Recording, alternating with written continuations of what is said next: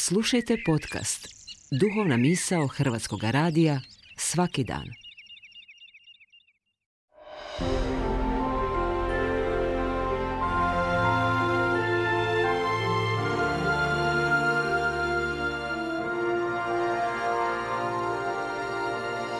Duhovna misao. Urednica je Blaženka Jančić.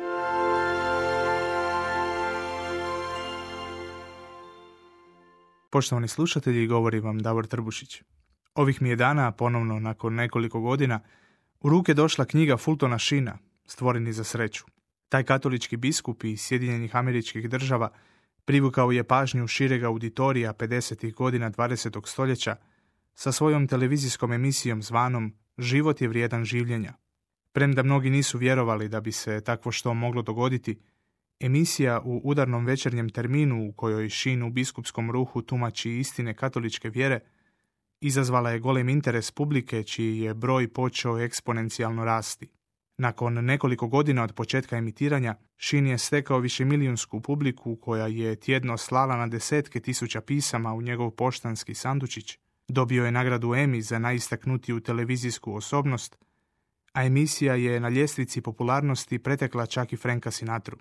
Shin je nedvojbeno bio talentirani govornik i retoričar, koji je znao kako doprijeti do umova i srdaca svoje publike.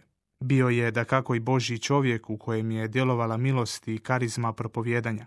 No iznad svega, Shin je bio prorok svoga vremena, jer je predvidio poraz kulturne i antropološke revolucije, koja će doseći svoj vrhunac 60. i 70. godina 20. stoljeća. Predvidio je da će ljudi biti nesretni. Tako u jednom dijelu knjige biskup Shin piše – Bog je taj kojeg tražimo. Tvoja nesreća ne proizlazi iz toga što nisi rođen pod sretnom zvijezdom, ili što nisi na visokom društvenom položaju, ili nisi slavan, ili nemaš dovoljno vitamina. Nisi nesretan zato što ti nedostaje nešto izvan tebe, nego nešto unutar tebe. Ne možeš zadovoljiti dušu komadićima pljeve. Kada bi sunce moglo govoriti, reklo bi da je sretno dok sja. Kada bi olovka mogla govoriti, rekla bi da je sretna dok piše jer to su svrhe za koje su te stvari stvorene. Ti si stvoren za savršenu sreću. To je tvoja svrha. Stoga nije nikakvo čudo što te razočara sve što je manje od Boga. Drugim riječima, Šin ovdje govori da je čovjek sretan samo onda kada izvršava svoje poslanje.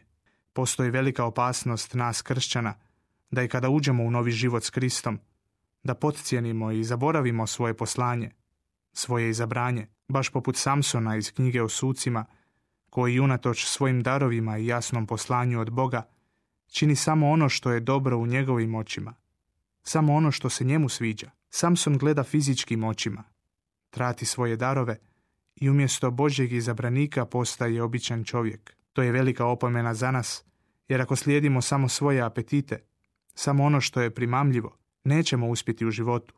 Nećemo otkriti tajnu sreće. Uostalom, zemaljski nas užici uvijek razočaraju – i jasno govore da savršena sreća nije ovdje, u ovom životu.